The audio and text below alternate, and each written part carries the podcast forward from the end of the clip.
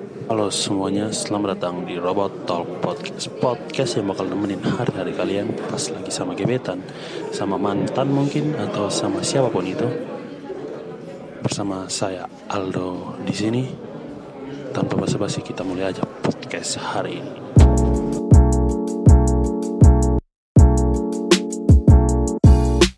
Oke, halo. semuanya. Balik lagi dengan gua di sini. Hari ini podcast ketiga kalau nggak salah ya. Dari udah lama nggak upload dan hari ini kita bah bakalan bahas soal yang lagi hangat-hangatnya, yaitu soal corona atau COVID-19 yang lagi jadi wabah dunia. Nah hari ini gue nggak bakal ngomong sendiri, gue bakal ngomong sama dua Wonder Woman kita yang bakal jadi narasumber kita hari ini. Dua orang itu gue persilakan buat memperkenalkan nama. Yang pertama ada Alda, silakan waktu dan tempat dipersilakan. Alda duluan nih. Ya, iyalah, kan Harusnya yang mulai dari, yang lebih dewasa duluan. kan kita mulainya dari yang yang lebih Yang mau lebih, umur. lebih lebih lebih muda dulu, bukan di bawah umur. Muda dulu, baru yang ke lebih tua. Sorry kage. Oh, iya. Ayo. Oke, halo. eh, nama saya Alda. Saya sekarang mahasiswa semester 8. Semoga cuma sampai semester 8. Min. Eh, program studi psikologi. Ya. Itu aja. Atau ada lagi yang harus dibahas kah? Sejauh itu itu dulu cukup sih sepertinya. Untuk perkenalan awal, yang berikutnya ada KG. Mungkin ada yang belum tahu KG Halo mungkin. semuanya. Nah, silahkan. Makasih dok. Halo semuanya, nama saya Grace, biasa dipanggil G, Mami G, apa pun itu terserah kalian. Saya seorang ibu rumah tangga mencakup apa ya, aktivis, aktivis sosial lah. Oke, Kalau aktivis sosial. Oke, oke. oke. Nah, eh, Mm-mm. Jadi hari apa ini ada lagi mau mau diketahui? oh, buat nanti yang mau nge mau ngepoin mereka berdua ntar lah dicantumin IG sama pokoknya informasi sosial me- media mereka ntar dicantumin deh. Ya, jadi hari ini kita bakal ngebahas soal corona COVID-19. Sejauh ini sejauh ini COVID-19 itu sangat menyebalkan sih kalau buat gua. Kenapa menyebalkan? Karena mengakibatkan banyak kegiatan-kegiatan itu terhenti. Dan dengan banyak kegiatan terhenti banyak mengakibatkan. Ya bukan mengakibatkan sih ada efek-efeknya sih ada efek negatifnya ada efek positifnya juga kalau dipikir-pikir. Cuma sejauh ini yang banyak dibicarakan adalah efek negatif dari COVID-19 itu. Jadi mungkin dari KG atau Alda tuh ada info apa sih yang pengen diceritain soal COVID? Atau mungkin ada apa ya kesan bukan kesan sih lebih kayak apa ya hmm, perasaan apa yang dirasakan saat covid ini nyebar sampai ke Indonesia. Kan awalnya tuh kan cuman awalnya covid kan dari Wuhan tuh. Virus yang awalnya tuh di Cina tapi dengan cepatnya tuh nyebar sampai ke Indonesia. Yang awalnya tuh nggak sebenarnya aku sendiri sih nggak pernah prediksi bakal masuk ke Indonesia. Cuman ya akhirnya nyampe juga ke Indonesia. Ada nggak sih yang ngebuat covid itu ngehambat apa gitu dari aktivitas-aktivitas KG mungkin atau dari Alda mungkin. Siapa nih mau jawab? Alda duluan. Mm-mm. Alda. duluan. Eh kalau dari saya sih mungkin yang paling yang paling nyebelin yang pertama sih eh eh, berkaitan dengan tugas akhir mungkin ya. Soalnya kan eh, untuk tugas akhir ini kan kita pasti butuh ketemu orang, butuh ngurus surat sana sini, butuh wawancara, butuh diskusi kelompok. Jadi mungkin menghambatnya sih di yang paling pertama sih sebagai mahasiswa di bagian situ sih karena saya juga mahasiswa semester 8 lagi apalagi jadi eh, untuk tugas akhir yang paling yang paling gimana ya yang paling dirasakan sangat-sangat buat stres gitu tapi ya ya jadinya kitanya juga harus menyesuaikan sih jadi harus menyesuaikan metodenya juga diganti, dirubah semuanya jadi online, lebih kayak gitu-gitu sih. Tapi sejauh ini kita ngomongin nih, break yang pengen gue ngomongin misalnya kan kalau untuk yang udah bekerja ada dari anjuran dari pemerintah itu kan W WFH kan work from home kan terus untuk yang Mhm. masih pelajar itu study from home ya kan sejauh ini efektif nggak sih work from home sama study from home itu Kage gimana? Hmm, kalau balik lagi ya, Bu. Kalau soal efektif nomor dua, yang pertama tentang kebiasaan dulu. Sejak mulai apa namanya, mulai pandemik ini masuk khususnya ke kota Kupang, itu sebenarnya banyak hal yang berubah dari rutinitas kita masing-masing ya. Apalagi, apalagi saya, saya tuh aku aja yang diam di rumah berasa. tiap hari tiap hari kan ke kantor rutinitasnya ke kantor pulang kantor ngurusin anak lalalala gitu. Tapi sejak pandemik ini di Kupang jadinya kita sebagai ibu rumah tangga ya sih yang bekerja jadinya double burden gitu. Jadi kita antara urus anak dan urus kerjaan juga harus berbarengan ketika work from home. Jadi se- sebisanya bagaimana kita mengatur waktu. Kalau bilang dibilang efektif, efektif kerja tapi tidak efektif di rumah tangga, ya 50-50 lah. Kadang kita lebih banyak ngurusin rumah daripada ngurusin kerjaan atau lebih banyak ngurusin kerjaan tapi ngurusin rumah tapi ketika kita ngurusin kerjaan terus kita harus berupaya se- seolah-olah kita ada di kantor tapi itu kan susah apalagi kita yang ada di rumah jadi ya kalau mau dibilang efektif efektif tidak juga tidak atau gimana ya? Maksudnya ya sebisa kita atur dan kita ikuti saja alurnya seperti apa. Gitu. Itu kalau dari KG ya kalau dari Alda gimana? Mm-mm. Eh, kalau agak mirip sih sama dari KG kalau tentang efektif atau tidaknya karena yang kayak tadi KG bilang kita kan kalau di rumah kalau mungkin tiap orang beda-beda ya. Ada orang yang bisa kalau sering di rumah malah eh, bisa menghasilkan sesuatu yang lebih. Tapi kalau saya sih lebih tidak produktif sih kalau di rumah. Maksudnya mau mengerjakan sesuatu tuh perasaannya masih berasa kayak ini di rumah bukan di tempat yang untuk mengerjakan sesuatu. Karena biasanya sih kalau saya Betul. biasanya kalau mau kerja apa apa biasanya lebih sering di luar soalnya sebelum pandemik ini terjadi. Jadi agak susahnya juga di situ sih De- eh, seperti yang KG bilang bagaimana kita eh, mengatur waktu gitu kan. Terus juga membiasakan diri kita bagaimana supaya walaupun dari rumah pun tetap bisa produktif seproduktifnya kalau misalnya kita di tempat lain gitu sih. Mhm. terus yang berikutnya itu sebenarnya kalau kita mau ngomongin corona tuh bakal melebar ke mana-mana. Soalnya kalau ngomongin corona itu itu kayak kita nggak bisa ngomongin soal coronanya doang. Pasti ada sangkut pautnya. Kayak misalnya tadi work from home terus ada sangkut pautnya lagi kayak lain. Nah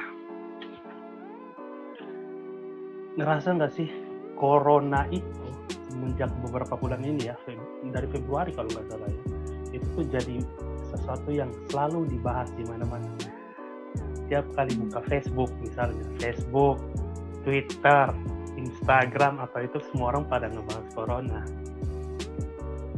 Dan yang paling ngeselin dari corona adalah saat kan kita nih sekarang dianjurin sama pemerintah buat di rumah aja kan, tagar di rumah aja tuh buat kita social distancing. Ngerasa nggak sih? Selama ya distancing. Apa pun itulah. Pokoknya di rumah aja lah tagarnya itu. Yang lagi Hmm. rame-ramenya itu tagar di rumah aja. Di rumah Hmm. aja. Bosan nggak sih? Pertanyaan. Soalnya tiap kali aku buka Twitter Facebook Instagram atau apa pun itu semua orang pada ngeluh. Soal di si social distancing itu bikin bosan di rumah karena emang kayak yang tadi Kage bilang sama Alda bilang kita tuh sekarang udah kebanyakan udah terbiasa bukan kebanyakan udah terbiasa untuk selalu beraktivitas di luar.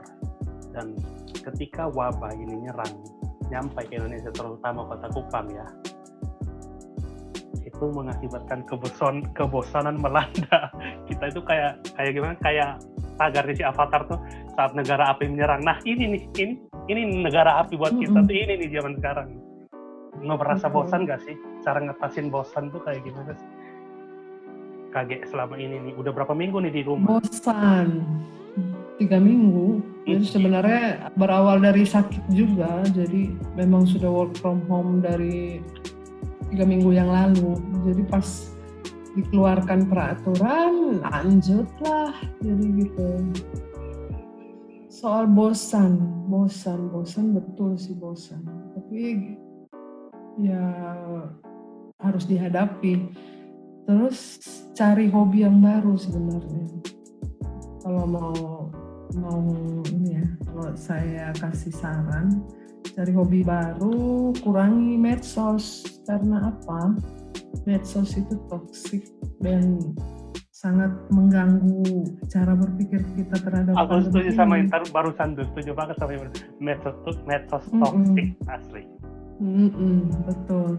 Karena apa? Karena kita eh, tidak tersaring lagi apa yang perlu mau kita baca gitu. Jadi apa yang ada keluar langsung diklik, cuk, langsung masuklah dengan informasi yang entah benar atau atau mungkin mungkin juga salah, tapi membuat kita juga akhirnya kepikiran seperti itu. Jadi ya saran saja kurangi medsos. Kalau memang mau ya karena kita dasarnya manusia kan manusia itu makhluk yang perlu bersosialisasi. Jadi perlu medsos untuk ya sekedar tahu siapa gitu untuk tahu untuk lebih cek ke dalamnya tentang apalah ini atau itu di sini lah ada begini itu isu hoax yang baru-baru gitu mending dikurangi saja. Lah. karena mengganggu pikiran kita juga gitu. Kalau saya sih lebih prefer ke TV ya. Karena memang kalau di TV itu sudah disaring mana yang perlu kita lihat mana yang tidak. Sedangkan kalau yang di medsos apalagi yang pesan berantai itu hmm, itu tuh. Toxic ada yang tuh. benar ada yang salah langsung blast semua ke mana-mana jadi kita juga yang perlu- kayak gitu tuh emang toxic ba toxic Mm-mm. banget sih Mm-mm. Jadi pas yang di rumah ya atasi kebosanan cari hobi baru. Kalau memang kerja ya kerja. Kalau memang mau kerjakan tugas ya harusnya kerjakan tugas. Ini nih buat teman-teman yang lagi dengeran pod- dengerin podcast ini entah siang pagi malam sore atau subuh mungkin ya. Yang lagi yang lagi boring boring atau yang lagi bosan tuh bisa salah satu cara tuh bisa dengerin podcast kita ini. Iya, dengerin itu. ngebacotnya aku Jadi, ya ngebacotnya kaget Apa? Karena kita iya kita kita akhirnya tahu bahwa ma- masing-masing orang tuh punya masalahnya sendiri. Gitu, menghadapi pandemi ini. Jadi- Caranya juga berbeda-beda. Atau bagaimana Alda? Setuju sih, setuju Kak. Setuju sekali. Kayak yang tadi Kak Grace bilang, maksudnya media sosial memang sekarang jadinya semua orang kayak jadi para saintis gitu. Maksudnya semua orang Mm-mm. sekarang tiba-tiba punya degree. Mendadak dokter. Iya, mendadak langsung jago tentang COVID gitu. S3 COVID di Instagram itu COVID-19. Iya. Jadinya jadi ini COVID-19. sih kalau kalau dari saya sih rasanya juga jadi jadi buat tambah cemas sih. Maksudnya kalau untuk secara psikologisnya jadi berasa tambah cemas, jadi khawatir kayak gitu, jadi makin jadi makin stres malahan untuk kalau lihat berita-berita kayak gitu. Jadi kalau dari saya sih, kalau tadi kalau KG lebih nonton TV, kalau dari saya sih biasanya eh, saya minta satu teman yang memang saya percaya, jadi dia yang menyaring setiap informasi dan dia kira-kira mana yang memang harus harus Jadi- diketahui gitu. jadi ada Mana ada yang orang yang ditugasin buat memfilter asisten pribadi. Ah, ah, ada asisten pribadi. Jadi maksudnya tidak tidak semua berita harus kita dengar lah memang memang untuk yang memang penting-penting aja kayak misalnya kemarin sudah di apa sudah direvisi lagi kalau kan sebelumnya dibilangnya pakai maskernya hanya kalau untuk orang sakit dan Bener. para petugas medis. kesehatan. Tapi sekarang kan uh, sudah semuanya diwajibkan untuk pakai masker kayak gitu. Jadi lebih yang informasi yang memang memang harus diketahui sih. Kalau yang untuk tentang angka-angka kalau kayak gitu sih saya lebih saya tidak terlalu mau tahu kalau yang tentang berapa yang sudah meninggal, berapa yang sudah positif, berapa Setuju yang sih. sudah ODP kayak gitu-gitu sih. Kalau aku dari aku pribadi ya, aku lebih bukan apa sih berpendapatnya lebih kayak si Alda. Jadi buka sosmed itu cukup seperlunya aja. Soalnya sos sosmed itu seperti yang tadi KG bilang, itu udah isinya itu udah toksik banget. Semua orang tiba-tiba jadi orang yang maha tahu soal COVID-19 dan segala macamnya itu. Bahkan yang parahnya itu ada orang yang sampai jadi sosmed itu kan tempat atau media di mana kita bisa menuangkan pendapat-pendapat kita kan. Nah, yang bahkan yang parahnya itu ketika orang berpendapat di itu tempat pendapat orang itu dijadiin suatu alasan buat ngebully orang lain lagi. Itu itu kenapa? Toxic banget sih sosmed itu. Yang lebih parahnya itu beneran. Aku sampai takut banget buka Twitter. Karena di Twitter tuh itu negatif semua asli. Setiap kali buka Twitter tuh ujaran ke apa ketidaksenangan atau kebencian tuh banyak banget. Itu toxic dan sama seperti yang anda bilang tadi Ganti-ganti ganti o- ganti orang. ganti ganti ganti o- orang yang di follow. dan benar seperti yang tadi Anda bilang tuh aku sendiri lebih malas lebih malas untuk mengetahui seberapa jadi misalkan tiap kali kita buka berita atau itu selalu adalah yang ngeser-ngeser soal oh sejauh ini nih udah berapa banyak orang nih yang meninggal Hmm. yang selalu diberitakan kan itu Hmm. dan orang yang berpikiran bahwa dengan dengerin itu se- setiap mendengarin informasi yang seperti itu itu dengan tidak sengajanya atau tanpa kita sadar itu bisa ngeganggu kesehatan mental sih. Menurut gua sih gitu sih. Akhirnya ya kayak anjir wah gua takut banget nih aduh. Akhirnya itu tuh yang jadi jadinya tuh menimbulkan kepanikan di banyak tempat. Misalnya orang mulai nimbun misalnya gini orang mulai karena saking paniknya dengan dengerin yang seperti itu akhirnya orang mulai nimbun nimbun makanan. Terus tiba-tiba kayak yang kasus-kasus sebelumnya tuh yang orang nimbun masker. Bayangin orang nimbun masker padahal banyak yang lebih membutuhkan kayak misalnya tenaga medis atau orang-orang yang sakit. Akhirnya masker yang sebenarnya stoknya ada banyak akhirnya jadi menipis karena saking takutnya orang dengar dengerin banyak berita yang seperti itu. Akhirnya egoisnya orang itu makin makin kelihatan kan. Jadi orang sebenarnya pada mati atau orang pada meninggal lebih tepat itu bukan karena penyakit covid ini juga tapi karena ya di balik itu ya faktor-faktornya ya salah satunya keserakahan orang. Banyak orang soal itu kalau menurut aku sih gitu. Jadi kenapa aku kalau dengarnya kayak gitu anjir itu kayak ini mental gua sakit nih. Ini menimbulkan gangguan mental nih kayak gini lama-lama nih atau gimana nih Hmm. menurut Kagi atau si Alda lebih tepatnya si Alda sih soalnya dia anak psikologi juga harusnya anak gua ya gimana belum nih ada gimana, gimana? belum resmi. Tapi iya sih maksudnya kalau kalau menurut saya sih kayak gimana ya? Kayak karena kan sebenarnya masuk akal bukan masuk akal sih, maksudnya eh, itu semua ya bis- bisa dibilang wajar lah terjadi. Kan kita sebagai manusia pasti kalau misalnya ada sesuatu yang buat kita kayak merasa tidak yakin atau sesuatu yang kayak buat kita bingung, kita kan pasti selalu berusaha untuk mencari jawaban dari hal tersebut. Jadi kayak misalnya kayak ini, kayak kenapa orang-orang, kalau menurut saya, nah, kenapa orang-orang mencoba menyalahkan orang lain, Eh, karena ya coping mekanismenya mereka ya seperti itu, kayak gitu. Karena di sini situasinya kan tidak eh, anggap anggap saja situasinya mengancam. Nah, terus bagaimana mereka bisa coping dengan situasi yang seperti itu?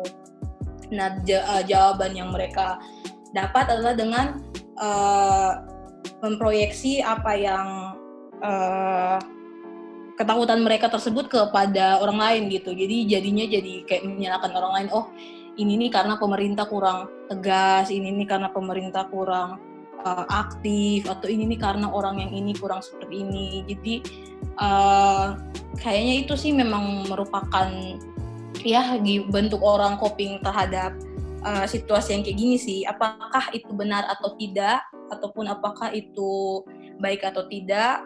Uh, pasti tentunya kalau dia men, men, memberikan dampak negatif, tentunya pasti uh, nggak uh, baik juga sih untuk dilakukan seperti itu. Tapi ya gimana ya, maksudnya kita kan nggak pernah kita sebagai masyarakat, kita sebagai mahasiswa, sebagai uh, warga masyarakat kan kita nggak pernah dipersiapkan untuk hal-hal seperti ini gitu. Maksudnya ini bisa dibilang pertama dan ya pertama kali buat kayak semua orang uh, kita merasakan wabah yang sampai sebesar ini. Jadi kita juga nggak tahu reaksinya harus seperti apa. Kayak gitu sih. Ya. Jadi ya sangat-sangat gimana ya untuk sudah uh, secara psikologis memang sangat-sangat itu sih sangat-sangat sangat-sangat apa ya sangat-sangat menekan psikologis kita kayaknya ini hmm. sangat-sangat memberikan dampak yang besar gitu apalagi kan kalau apalagi kalau orang-orang yang misalnya biasanya kalau dalam stres dalam situasi stres biasanya dia cara untuk mengatasi itu adalah dengan keluar atau dengan jalan-jalan atau dengan uh, ketemu teman tapi kalau sekarang kan itu tidak bisa dilakukan lagi jadi akhirnya dia harus hmm. cari coping mekanisme yang baru. Uh -uh. Iya. Ya, nah gitu, iya. Nah, terus bagaimana lagi ya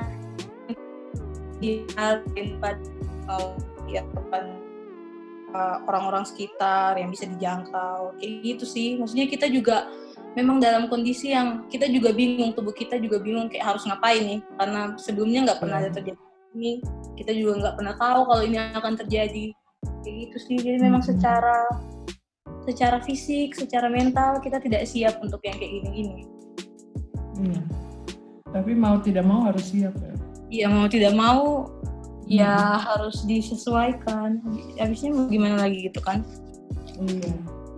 Makanya. Cuman itu yang potensi yang aku bilang tuh yang disayangkan tuh karena kepanikan akhirnya tuh kita jadi kayak jadi kayak nyusahin nyusahin mm -hmm nyusahin orang lain juga. Kayak misalnya yang tadi itu karena saking paniknya akhirnya rame-rame ini beli masker yang sebenarnya masker itu diperuntukkan untuk orang yang lebih membutuhkan sebenarnya semua orang membutuhkan masker benar. Semua orang membutuhkan, membutuhkan masker. Apalagi sekarang himbauan dari WHO udah keluar kan kemarin kalau nggak salah setiap orang harus menggunakan masker. Baik yang sakit yang nggak sakit dan tenaga medis. Semua orang harus diwajibkan memakai masker kan. Ya tapi mm-hmm.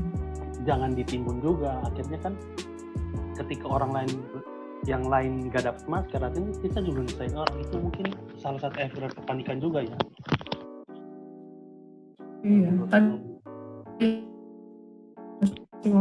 caranya untuk menghadapi suatu masalah jadi ada yang slow, ada yang panik gitu. Ya begitulah namanya manusia, tidak ada yang seragam. iya. Eh, terus lalu, lalu berikut yang bakal kita bahas lagi soal aku tuh beberapa hari yang lalu tuh dengerin bukan dengerin sih buka-buka adalah portal berita online gitu dan menemukan hmm. sebenarnya dari dengan adanya COVID-19 ini yang yang menyerang hampir seluruh dunia ya seluruh dunia atau hmm. hampir sih ya, entahlah pokoknya yang nyerang yang lagi nyerang dunia sekarang itu ternyata ada beberapa sisi positifnya juga sih sebenarnya. Kalau kita lihat-lihat. Sadar nggak sih? Mungkin KG atau Alda mungkin ada yang ngerasa nggak posisi positif dari adanya COVID-19 ini? Ya, dalam kalau mau bilang semua masalah itu kan ada negatif, ada positif, ada positif. Dan dari tadi kan kita ngomong sedikit-sedikit ada negatif. Tapi sebenarnya kalau yang positif tuh kita jadi punya banyak waktu untuk bersama keluarga sebenarnya. itu yang paling merasa sih kalau kalau kalau saya pribadi ya. Yang paling berasa ya. lebih mm-mm, lebih dekat sama anak sama keluarga jadi kita punya banyak waktu untuk ngurusin rumah gitu sambil kerja dan juga eh, sangat sedikit membeli baju ya kira-kira karena Ember. Pengeluaran pengeluaran terbatas tidak ya Bang. keluar dan juga make up kita ya lebih hemat lah ya yang setiap hari harus pakai bedak yang setiap harus pakai lipstick. Kok akhirnya kita bisa sedikit berhemat jadi tidak perlu beli baju tidak, tidak perlu ke salon. Terus ya seperti itulah. Banyaklah positifnya sebenarnya bagaimana cara kita melihatnya saja. Gitu.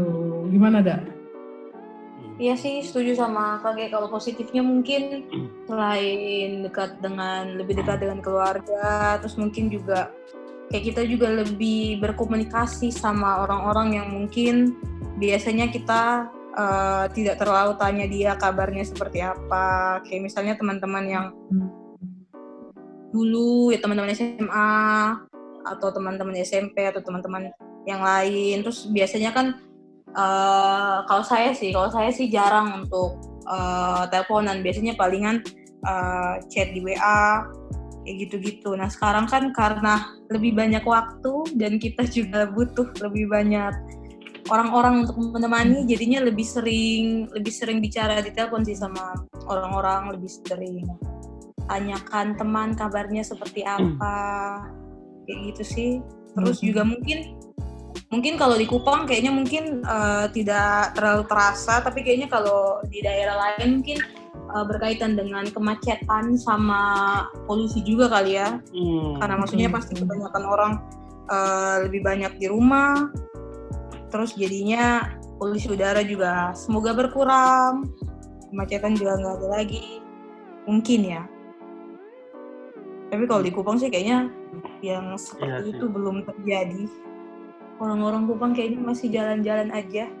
Nah, iya di pasar masih rame itu, itu tuh yang ngeselin tuh. Tapi sebelum itu nanti, itu nanti kita bahas itunya nanti. Itu ada tuh pembahasan tersendiri buat Hmm. itu nanti. Jadi Boleh, kita boleh, masih boleh, kita masih ngebahas soal yang efek positif. Jadi beberapa hari yang lalu tuh Mm-mm. aku sempat baca-baca media portal online gitu, berita online gitu. Jadi tuh ada satu berita yang gua dengarnya juga seneng juga sih.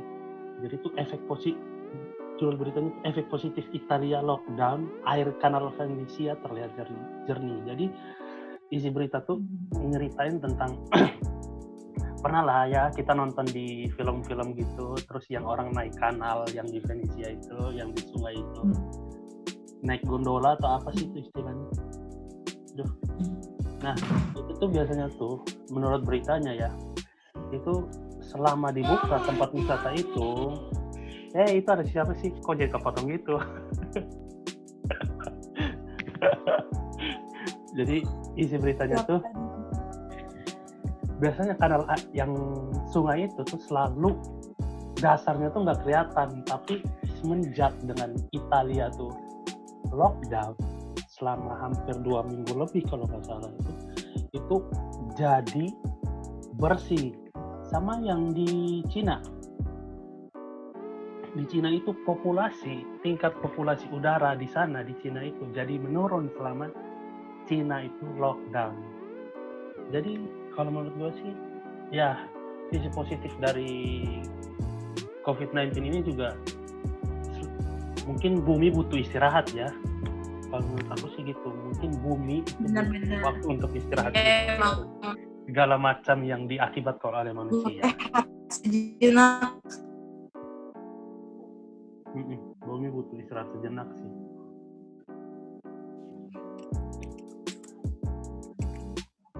Iya sih, dan mungkin kitanya juga butuh, memang butuh dikasih waktu untuk gimana ya, kayak merefleksi kembali apa yang sudah terjadi selama ini, apa yang sudah kita lakukan terhadap bumi ini kali ya.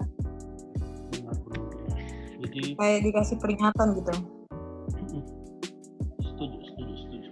Jadi emang efek positif dari COVID itu ada juga. Kayak tadi udah disampaikan si Alda atau sama Kage jadi kita makin punya waktu buat lebih berkomunikasi dengan keluarga yang biasanya tuh kita apalagi kayak orang-orang kantoran seperti Kage ya.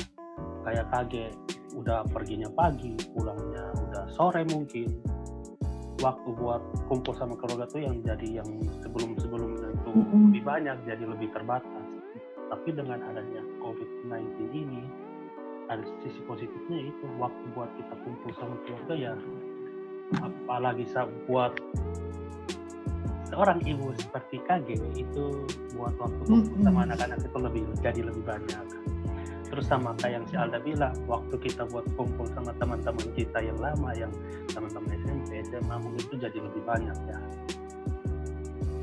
Nah masuk ke topik berikut yang tadi udah sempat kita bahas sedikit soal himbauan pemerintah soal social distancing.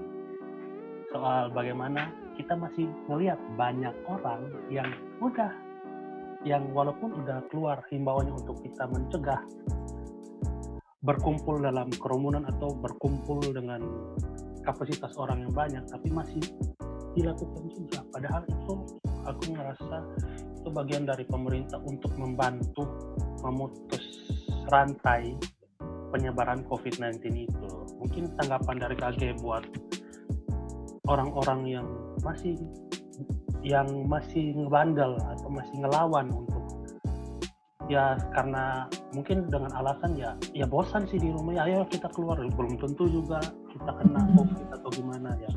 Itu sal kalau aku sih disayangkan banget sih padahal kan kita nggak tahu. Contoh Italia aja tuh yang tiba-tiba ya tiba-tiba dalam sehari itu yang mati bejibun aja udah banyak aja. Yang terakhir tuh kasus tuh yang aku buka di portal online itu ini sebenarnya pas aku baca ini itu rada kesal juga karena kesalnya karena anjir ya mati makin banyak akhirnya makin takut sendiri ke aku itu di Itu. Amerika tuh kalau nggak salah tuh yang dalam sehari itu sampai 1.400 orang meninggal dalam sehari Mm-mm. ini mungkin pesan-pesan lah buat teman-teman atau orang-orang yang nanti dengerin podcast ini yang masih suka atau masih keluar keluar rumah untuk berkumpul. Misalnya bukan bukan hal yang diwajibkan tapi karena ngerasa bosan kalau bisa ya tolonglah kurangilah. Nanti juga gue suka ngutip kata-kata dari teman gue di sosial media. Dia ngomong gini nanti kita keluar kalau sudah aman. Nah kita balas dendamnya nanti ke covidnya. Kalau covidnya udah reda kita balas dendamnya. Keluar dari pagi sampai malam juga suka-suka lu lah tapi untuk sementara di rumah aja dulu tahu kenapa karena kita dengan social distancing kan kita ngebantu juga memutus rantai penyebarannya kan kita tahu Hmm. kalau covid-19 ini kan penyebarannya cepat banget kan di Indonesia aja Hmm. kalau nggak salah udah nggak tahu ya udah seribuan mungkin oh, Dua ribuan kalau. 2000 udah banyak banget. Men- Hmm. menurut KG sama Alda gimana? Kalau menurut saya tadi ya ulang-ulang kita bicara soal bagaimana orang menghadapi masalah itu kan beda-beda. Ya ada yang bosan langsung dia ya sudahlah kan cuman keluar sedikit gitu. Tapi sebenarnya apa yang harus kita tanamkan dalam pikiran itu? Oke lah kalau kalian mau keluar, tapi apa kalau kalian kena nanti rumah sakit bisa menang? Gitu. Itu saja yang harus dipikirkan karena uh, pernah ada satu artikel yang saya baca. Sebenarnya kita social distancing itu kita memperlakukan diri kita sebagai orang dalam pemantauan. Jadi sebenarnya anggap saja diri kita sudah tertular virus ini, jadi kita jangan keluar untuk tidak menularkan ke orang lain, bukan sebaliknya. Bukan berarti kita tinggal di rumah karena kita sehat, begitu. Cara berpikirnya seperti itu, karena anggap saja kita sudah ODP semuanya, dan kita harus di rumah. Untuk apa nih? Untuk ngantri masuk rumah sakit. Gitu, cara berpikirnya seperti itu. Jadi jangan egois lah. Kalau memang harus di rumah, eh, disuruh di rumah ya tinggallah di rumah. Itu untuk kebaikan kita bersama sebenarnya untuk mengeluarkan orang-orang kita, orang-orang yang kita temui di jalanan, gitu. orang-orang yang kita pergi yang kita temui karena kita sayang mungkin, atau kita kangen mungkin, itu kepentingan mereka juga. Makanya tetap di Kangen. rumah. Oke, Mm, oke, Kangen, benar benar ada benar kan? Mana ada? Iya sih kalau dari saya juga mirip-mirip sama yang dibilang kakek sih. Kan ini kan maksudnya masalahnya adalah ini bukan hanya tentang diri kita sendiri gitu kan. Maksudnya kita bukan Hmm. hanya membahayakan diri kita sendiri, tapi kita membahayakan orang lain juga. Kalau misalnya kita cuman membahayakan diri kita sendiri, ya ya udah maksudnya dosa ditanggung diri masing-masing. Udah. Ah, ya udah mau mati ya mati gitu kan, nggak masalah. Eh, Nggak- Jangan ngajak-ngajak. ah, nggak jangan ngajak-ngajak. Masalah ini bentar bentar ini ngajak-ngajak yang ini lain. ini, ini, ini definisi yang biasa orang bilang tuh gini lu kalau mau mati mati aja nggak usah ngajak-ngajak nah yang ini mati Iya, makanya. ah, ah. Benar. Kalau ini kan diajak-ajak, yang nggak mau diajak juga akhirnya juga diajak juga, Terpaksa. walaupun nggak. Ngajaknya jadi secara paksa, begitu- mau nggak lu, mau nggak lu? ya. Mm-mm. Mm-mm. Ya gitu deh. Tapi kan ya di luar sana kan ada saja uh, apa namanya pembenaran untuk untuk Hmm, keluar gitu. sih. Kangen misalnya kalau yang lagi muda-muda belia ya. Maksudnya saya juga lagi muda-muda belianya tapi ya. Ember. tapi maksudnya ya itu harus dipikirkan lebih ke logikanya saja Ya, jangan jadi pakai benar perasaan seperti kata. Jadi buat teman-teman anak-anak muda kota Kupang terutama, memang sejauh ini belum ada kasus untuk daerah NTT belum ada kasus positif, Oh maaf maaf. Belum ada, belum ada. belum ada dan belum belum tahu itu beda-beda belum tipis. tahu, Iya, belum iya, tahu tapi- kalau ada. Belum Iya, maksudnya tahu. gini, soalnya kan Iya. dari dari informasi yang di-share oleh Iya. pemerintah Kota Kupang itu jauh ini belum ada yang positif di NTT. Ya belum ada. Belum ada. Ya, kalau misalnya kita balik Kita nggak lagi tahu ya, kita nggak tahu ya. kita nggak kita tidak punya sarana prasarana untuk dites. Karena Nah. semua sampel itu kan Ya, jadi untuk sementara sejauh ini belum ada. Jadi buat teman-teman yang masih bisa Mm-mm. keluar, tolonglah bantulah bantu bantu. Ini nih saatnya buat teman-teman kaum rebahan nih ya, yang hobinya tuh rebahan. Ini saatnya nih buat ngebantu pemerintah tuh gini. Kita cukup Betul, rebahan aja jadi nih. pahlawan. Jadi ini nih saatnya buat teman-teman buat jadi pahlawan. Lagi coba. Kapan lagi coba ya? Kalau zaman dulu bawa bambu runcing kan sekarang bawa bantal, Bo. Eh, ember, Bo. TV, Netflix, apa. Nah, itu itu buat teman-teman yang itu. Mm, benar. Jadi buat teman-teman yang masih sering keluar, kalau nggak ada kepentingan yang benar-benar mendesak untuk teman-teman keluar rumah, tolonglah jangan. Toh Benar. kita dengan gitu juga kita membantu untuk memutus rantai penyebarannya secara lebih cepat. Emang iya saat kita keluar ya emang iya kita imun tubuhnya kuat, tapi kita nggak tahu kalau seandainya kita terjangkit virus ini, toh kita bisa menyebarkan ke misalnya orang tua kita atau ke orang lain dengan imun imunitas tubuh yang lebih rendah. Nah itu permasalahannya. Jadi buat teman-teman anak muda cukuplah nggak usah ngumpul-ngumpul dulu lah untuk sementara nanti kalau coronanya udah udah udah capek udah capek ya kalau udah capek tuh sudah pergi itu tuh saatnya kita balas mau ngumpul dari subuh sampai subuh selalu udah Iya, dan semakin semakin cepat kita eh, stay di rumah, semakin cepat juga virusnya bisa pergi. Jadi Mm-mm. nah, so, lebih denger- untung lebih untung lagi. nah tuh dengerin tuh dengerin tuh jadi Semakin banyak kita punya waktu buat orang-orang yang betul-betul pintar di luar sana untuk dapatkan vaksin. mm, benar, benar. itu kalau pesan Wah. Kalau pesan dari gue sih itu buat teman-teman di luar sana kalau nggak ada keperluan yang mendesak banget buat keluar rumah atau iya keperluan yang mendesak banget nggak usah lah cukup stay di rumah Itu Kangen pesan. bukan mendesak lah ya. Iya. kangen bukan mendesak. Oh iya iya iya benar benar benar. Kangen tuh bukan bisa kangen tuh bisa dilampias, bukan dilampiaskan bisa disalurkan lewat cara yang lain. Bisa teleponan Iya. mungkin, Video call. bisa video call mungkin. Gak, Mm-mm. gak apa-apa lah sesaat Itu waktu itu beda. dibilang bocin juga gak apa-apa ya namanya kangen mau digimanain coba. Iya kan, namanya manusia kan. Eh ember kok kita jadi ngebahas kangen-kangenan sih? Asik. Lagi kangen soalnya. itu itu itu pas itu pesan tuh dari gua mungkin pesan dari KG buat anak-anak kota Kupang terutama ya untuk untuk orang-orang kota Kupang yang dengerin podcast ini apa pesan-pesannya ya tetap di rumah terus. Eh, ikuti arahan pemerintah ya Pak, Bu.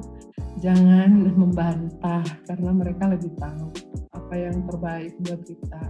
Kalau ada satu quote, ya, kalau tidak salah, Quote, kalau coy, sampai quote. gereja, ya kalau sampai gereja dan kasino ditutup, itu berarti surga dan neraka itu lagi sepakat. Berarti ini hal-hal yang serius. nggak suka di Menarik tuh, menarik, menarik. gue jadi sampai gereja lah dan kasino ditutup, berarti surga dan neraka lagi sepakat ini sekarang harus di rumah, begitu. oke oke oke oke oke mungkin dari Alda nih pesan-pesan buat teman-teman atau buat orang-orang yang bakal yang nanti dengerin podcast ini. Ah, ya sama seperti yang pasti kalian sudah dengarkan berulang-ulang kali. Di rumah aja. Di rumah aja, jangan ke mana-mana. heeh. Hashtag di, jangan cuman hashtagnya doang yang di rumah aja, tapi orangnya di luar rumah. Kan? Hashtagnya aja di rumah aja, tapi orangnya di luar rumah.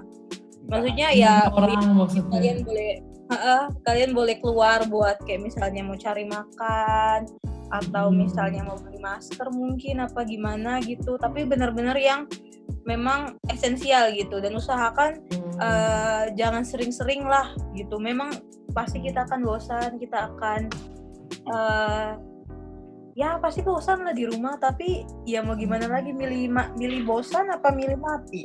Maksudnya milihnya gimana gitu serem sih amat ya. Satu lagi, satu lagi, satu lagi. Jangan lupa cuci tangan setiap saat. Oh iya benar, dan jangan lupa. penting pegang muka.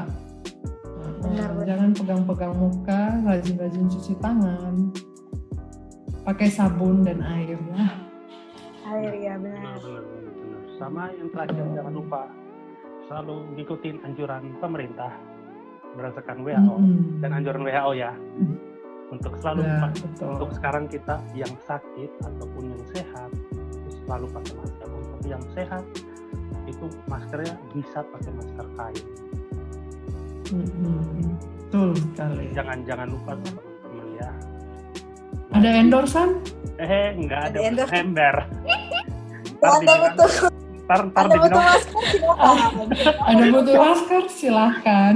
eh iya benar mungkin ada yang mau endorse gua ya bisa bisa bisa ntar gua kasih kontak Iya, boleh. jadi ini podcast Hmm. terselubung artinya ya Iya, jadi kalau memang ada yang mau nitip pesan endorsan masker kain itu kan banyak tuh yang oh iya ya terutama di kota. Kupang ya Iya, Bisa di- betul. bisa nih lewat gua nih lewat gua bisa Mm-mm, gitu. untuk untuk untuk untuk itunya ya bisa diatur lah ya Untuk fee. Bayarnya pakai masker aja. Ya. Eh, jadi mungkin pembahasan kita soal covid sampai sini dulu terima kasih buat KG sama Alda yang udah mau join di Sama-sama dong.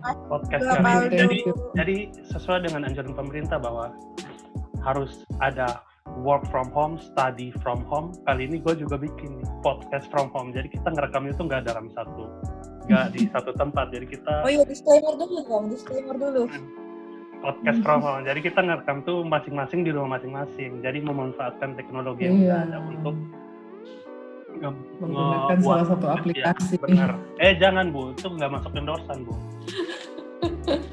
Iya, salah satu aplikasi. Iya iya iya. Hmm. Jadi untuk ngebuat sesuatu yang nggak bosan itu banyak caranya. Salah satu yaitu banyak aplikasi yang udah ada yang bisa kita Hmm. pakai buat ya ngatasin kebosanan lah apa pun itu oke Hmm. jadi terima kasih buat teman-teman yang udah dengerin jangan lupa bantu di share ya podcast ini kalau suka terima kasih buat KG sama Alda kita jumpa lagi di lain waktu see you Oke, bye bye. Thank you. Bye.